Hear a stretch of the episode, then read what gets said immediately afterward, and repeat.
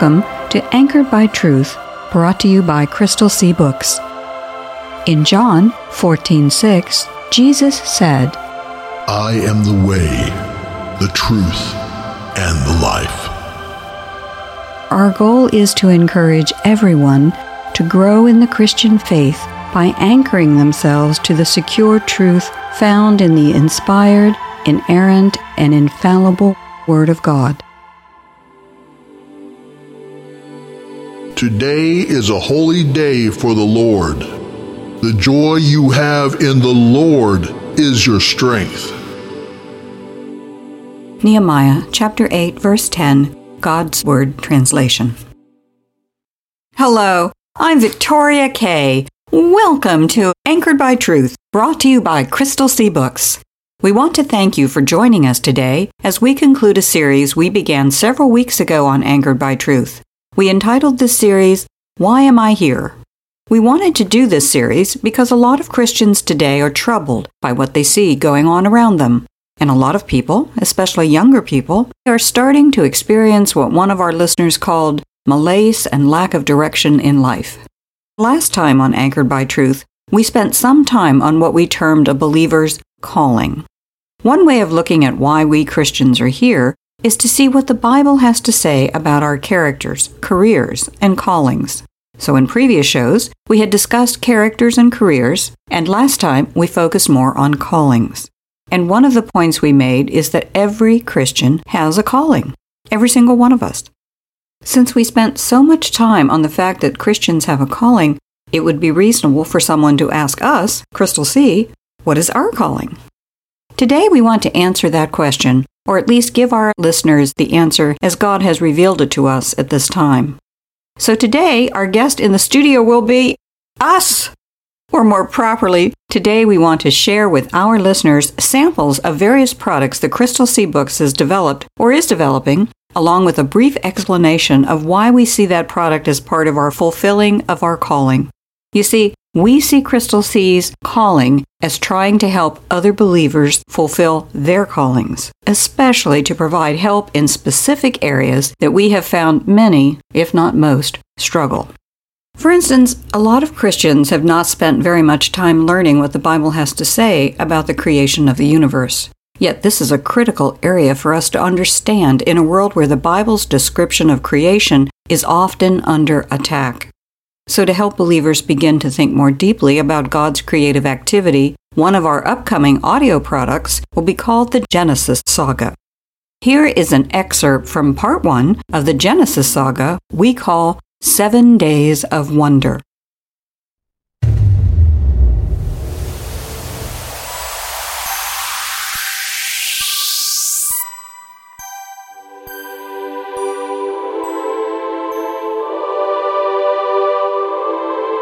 Before the beginning, God was there.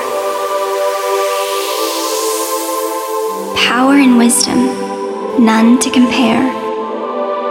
3 in 1, perfection and peace. Then perfection spoke and light released.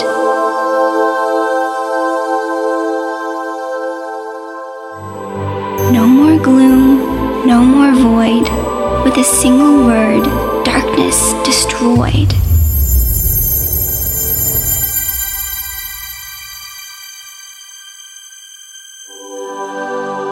The morning stars rose and sang for joy, as God's great plan had been deployed. He said, Light is good. It reveals my way. Then he pushed apart night and day, evening and morning of day one, but creation's story had just begun.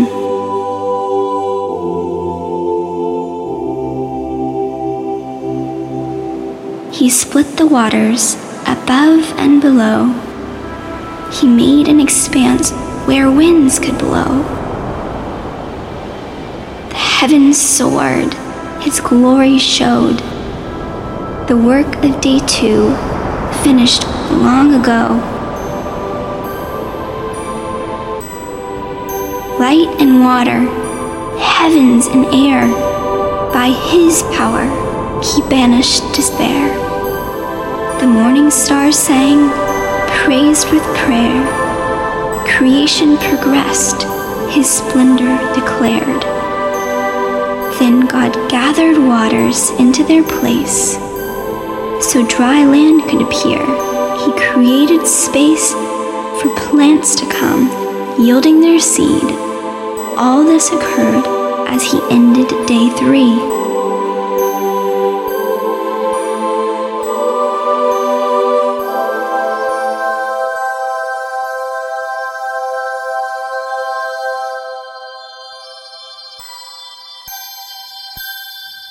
He put lights in the heavens, brilliant and fine.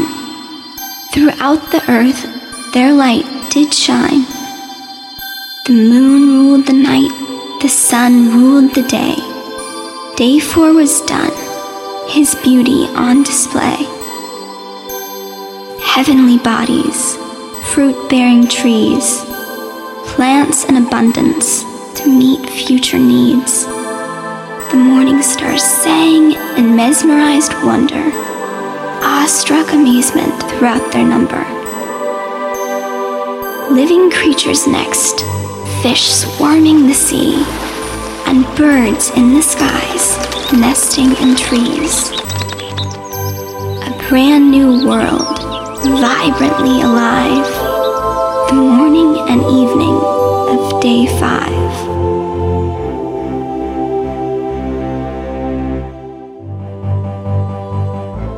He put beasts and cattle onto dry land. His crowning touch, he created man.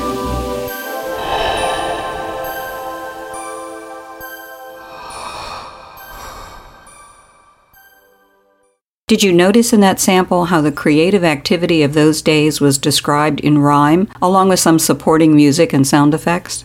People, especially kids, absorb information far more readily when it's engaging and rhythmic. If we were to ask most people, what day did God create plants? The most common answer we would probably get would be the first or the second day. But the accurate answer is day 3. That's one of the benefits of pairing biblical truth with rhyme. It helps people think about the information more and notice things they perhaps hadn't noticed before. So with that in mind, listen to this sample from part 3 of the Genesis Saga, which we call The Serpent's Poison.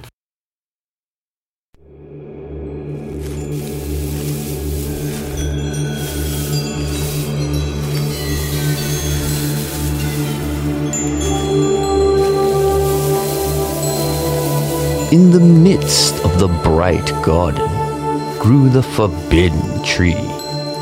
God had strictly instructed man, from that tree he may not eat. For the fruit of the forbidden tree held the knowledge of good and evil. And God had plainly told the man that to touch or taste would be lethal. God called the man Adam, and at first Adam was alone. So God then made woman for man, crafting Eve from a rib bone. Adam now lived in true paradise. He lived in abundance and peace. Man had a companion to fill his heart, and no cares his joy to decrease. But then one day came the snake, a tempter gliding among the leaves, hating the contentment he could not share, and the people who seemed so free. One day the serpent watched the woman as she passed the forbidden tree. The serpent hatched a plan most vile to destroy her with deceit. The serpent was crafty and cunning, twisted by malevolence. From the boundaries of heaven above, he earlier had been sent.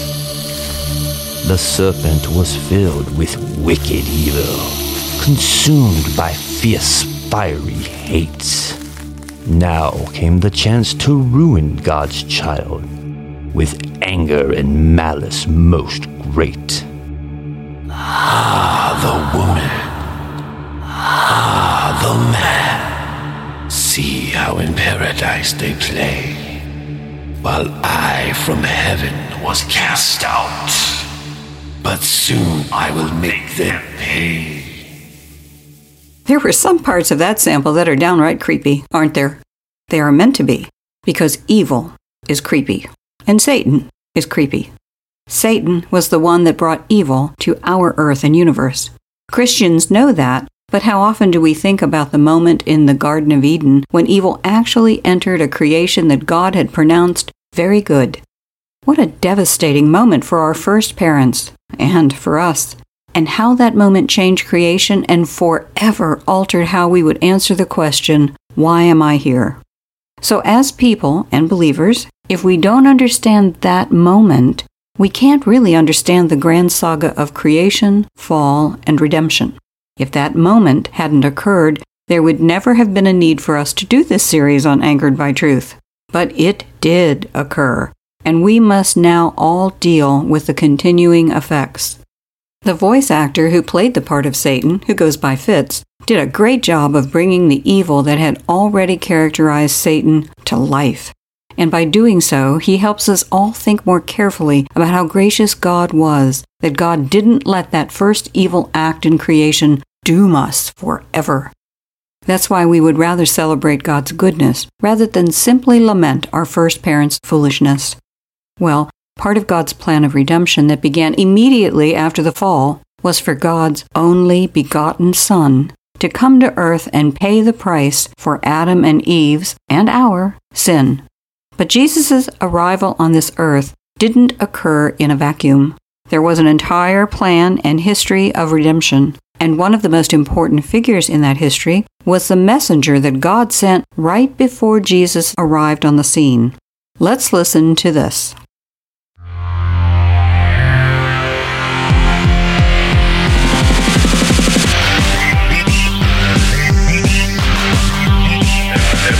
Every morning at the river you could see him arrive. Wore a camel hair coat, eating honey from a hive. Tough as nails, flame in his eye. And everybody knew you couldn't tell no lie. To the one. To the one. Baptizer John.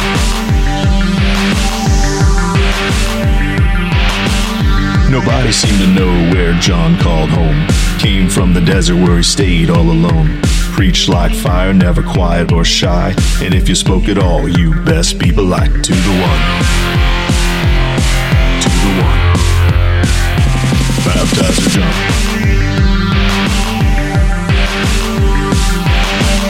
Some said his daddy saw an angel in the room, and John knew the Lord while still in the womb. And his daddy couldn't talk for 300 days till John was born, and he sang God's praise.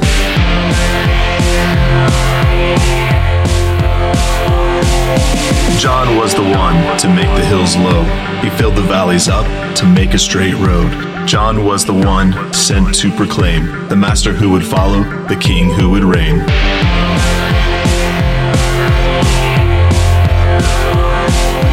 There came the day on the river's rocky shore. Jesus came a-walking and made spirits soar. Men began praying and hearts beat fast. And John told the people, the king was here at last.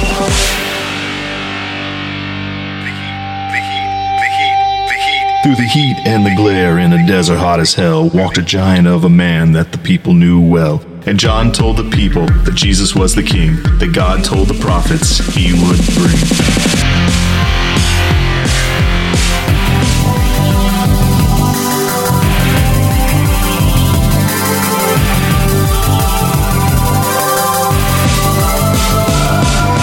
John said Jesus had come from above, cause the Spirit lay on him in the form of a dove. John was amazed that he had to baptize the perfect man who brought eternal life.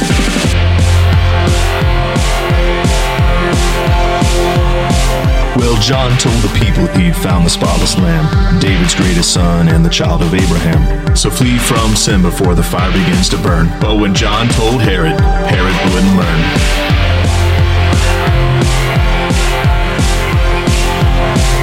Now John lost his life because he wouldn't back down. Today John's in heaven with a big old crown. And Jesus even said that among the race of men, John was the best. He was faithful to the end. Faithful, faithful, faithful to the end, to the end, to the end, to the end. Baptizer John. Baptizer John only lasts about 3 minutes. But did you see how anyone, kids, parents, grandparents, anyone can learn about a very important part of the plan of redemption in just those 3 minutes? That piece even contains the detail about John the Baptist's father, Zechariah, not being able to speak after he received his vision that, despite their advanced ages, he and his wife would have a son. That comes from the Gospel of Luke, Chapter 1, verses 11 through 25. Our song contains a condensed version of the entire life of John the Baptist, but when we tell these songs, we try to be sure that they are being faithful to the actual Bible story. Again, that's what we see as our calling, to help people know the Bible more thoroughly and also be encouraged to study it more carefully for themselves. The Genesis Saga and Baptizer John are two examples of how we do that. But one of the other areas where we know people sometimes struggle is with prayer. So we prepared recorded prayers supported by inspirational music to help people get started with prayer or to share with friends. Here's one of our favorite prayers, A Prayer of Adoration of the Father. A Prayer of Adoration of the Father. Almighty, gracious, and heavenly Father, we praise you and adore you and bow down before you. We are overcome by thoughts of your majesty and excellence, and we humbly come to you to worship you in spirit and in truth. We know from your word that you are a God in whom there is no imperfection, want, or lack. You are perfect in all of your attributes and all of your ways. Because you are the source of all light and illumination, there is no shadow or dark place in you. All creation stands in silent awe when it turns toward you. You dwell in the loftiest of the high places, surrounded by the angels that you created to serve you. Glory is your robe, power is your mantle, exaltation your drape, and sovereignty your cloak. Mere words could never describe your grandeur, yet we are exalted as we try. You alone are God. There is no other God like you. There never has been, and there never will be. There will come a time when you will fully exercise your dominion as is fitting and right, and you will set right all that does not conform to your will. We look toward that day when we can stand breathless and amazed at your beauty and holiness.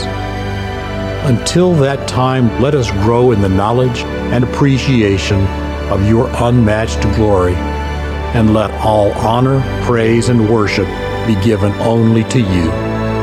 In Christ's name, let all who know him praise the Lord. Amen. And here's a short sample of a prayer for a common need people experience. A prayer for someone about to have surgery. A prayer for a successful outcome of a surgical procedure.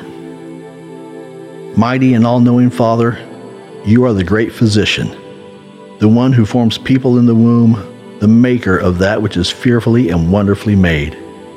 You are the creator and origin of all life. Lord, we come to you to petition for a positive outcome for our friend who is about to undergo surgery. We pray that you will be with them throughout the entire procedure, that you will give them peace as they prepare, strength as they enter the room, and a full and complete recovery once the surgery is over. We pray that you will impart wisdom to the doctors and nurses who will be performing the surgery, that your mighty hand will guide the implements that are used, that your eyes will show them what they need to see, and that your heart will fill them with compassion and concern, even as they seek to help make them better. For those who will await the outcome, we pray that you would provide peace and comfort. We pray that you would keep their hearts and minds attuned to you, that you help them to rest securely in the knowledge that nothing enters into our lives that is not first measured by your hands.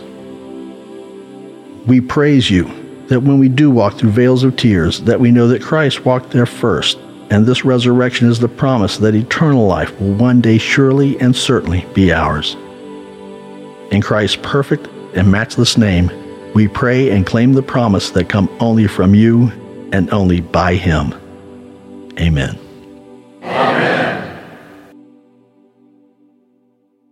And another area where we know people sometimes struggle is with what we call beginning the conversation. That's when you have the friend that you have wanted to reach with the truth of the gospel, but you don't know how to begin the conversation. Can you do that with humor? Well, we think so. For instance, one question a lot of people have about the story of Noah and the flood is how could all the animals fit on the ark? Well, it was a really big boat. Here's a sample from one of our Life Lessons with a Laugh series that makes that point. Hi, I'm R.D. Fierro from Crystal Sea Books, here today on the open water to... Open water? Dude, we're in a rowboat, in a pond. And the pond is between a shopping mall and an apartment complex. As I was saying before my geographically enamored, engaged, engrossed, and enthralled companion here... Jerry. Still Jerry. Always Jerry. Not Jerome or Your Majesty or... Okay, still always Your Majesty. Let's not let minor mundane minutiae about marine morphology muddle our main mission to meditate more methodically on the maritime marvel... My goodness, how does he say all that? On the maritime marvel that was the ark that Norman built. I think you mean Noah. That's what he went by for the history books. Not sure what the guys at the big box boat building and bungalow betterment store might have called him. Hey, do we have any more ark pitch in the back? Not sure. How much you need? Old guy up here wants 6,400 camels worth. I mean, the ark had to be truly remarkable if it was going to withstand a storm that made Hurricane Camille look like a whacked-out sprinkler system. Spikes, pikes, and yikes. Never thought about that. Guess a monstrously marauding monsoon of megalithic magnitude might be a boat builder's worst nightmare. Literally. I couldn't have said it better, always still Your Majesty. Well, maybe a little better, literally. But that's not what's important.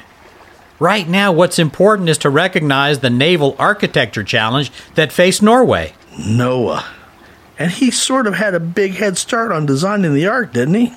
After all, the Bible did say that the Lord told him how long, how high, and how wide the ark should be. Absolutely, my dimensionally discriminating deckmate. The Lord told Noah to make the ark somewhere around 600 feet long by 100 feet wide and 60 feet deep. In other words, the Lord answered that very important question, how deep is your ark? How deep is your ark? How deep is your ark? I really need to learn, 'cause the world is going down. I don't want to drown, so it's me you need to show. The Lord has let me know. Although actually, the Lord gave Noah the dimension in cubits, not in feet. 300 cubits long, 50 cubits wide, and 30 cubits deep. A cubit? Wasn't there some disagreement on how long a cubit was? Wouldn't it have been easier for the Lord to just use the metric system? Not sure, Jerbed. I'm not an expert on mid-3rd millennial BC design parameters, material takeoff systems, or computer-aided design. And here's a sample from our upcoming audio series based on our fictional book, The Doors of Destiny. The sample is all about a hero coming back to life. Have you even heard about that anywhere? I want Cornelius to be all right. I want Cornelius. She paused in mid-sentence, shook her head, and then stared at Cornelius' body. No, it's impossible. It can't be. It's not possible. What is impossible, Dino? Guide's eyes had become lamps as penetrating as the great torch that had burned away the darkness in Abigail's world. Tanel could see them focused entirely on her, and she felt their gaze piercing through her, forcing her to think the impossible. She wanted to shrink back from the thought that had formed in her mind, but she had experienced too much. She had seen faith restore a darkened world, hope conquer a barren one, and absolute love overcome the beast that drove mortals away from mercy. Could death itself be conquered? She slowly withdrew the pen from its pouch. She stared at it for a long time, a look of profound wonder on her face. She touched the tip of the pen to her heart and then began to write slowly in the air. Her hand was shaking so much that she could barely recognize the letters she was forming, but now she had become fully committed to her task. As she wrote, the pen traced out the letters in the air. This time the letters were not violet, but bright, fresh, clarifying crimson. The letters hung in the air, shimmering against the overcast skies that had accompanied Cornelius' fall. The letters held steady against the strong winds that might have dispersed a less fervent petition. Each letter a crimson prayer poured out of a heart broken by what another had done for her.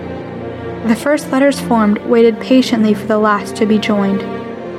When Danelle finished writing, 3 more of her precious words had now been used, and even though her hand had been the one moving, Danelle still did not believe she had written what she had written. Cornelius lives again. The letters looked like they were formed of a string of miniature crimson stars, each bound to the one adjacent to it by an unseen bond. As soon as Danelle had finished writing the 3 words, the words came alive. They first danced in a wildly complex pattern, weaving in and around each other, spinning into the air above their point of origin, and twirling about in graceful spirals.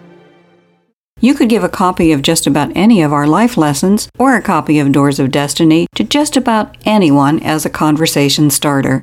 If they become curious and ask you more about some of what they've learned, it can help you ease into a conversation about your faith very naturally. As we have said, our calling is to try to help you with yours, and we are called to testify about our faith in Jesus.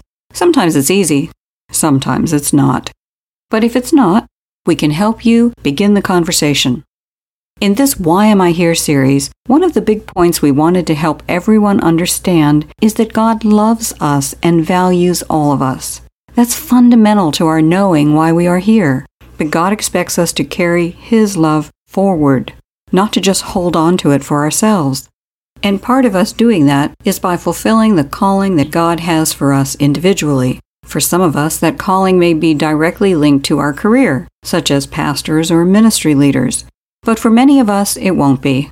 For instance, we know of some doctors leading Sunday school classes, stay-at-home moms serving as counselors in crisis pregnancy centers, mechanics cooking in the church kitchen, and airline employees serving as part-time pastors.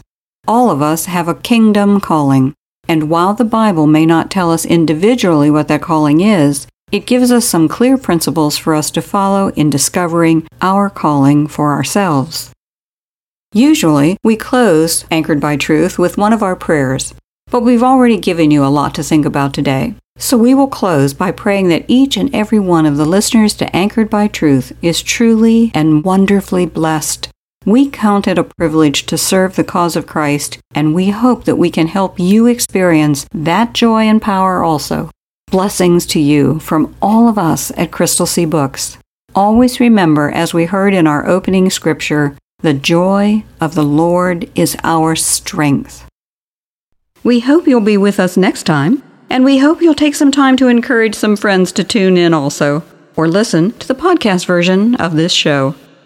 If you'd like to hear more, try out CrystalSeaBooks.com, where we're not perfect, but our boss is.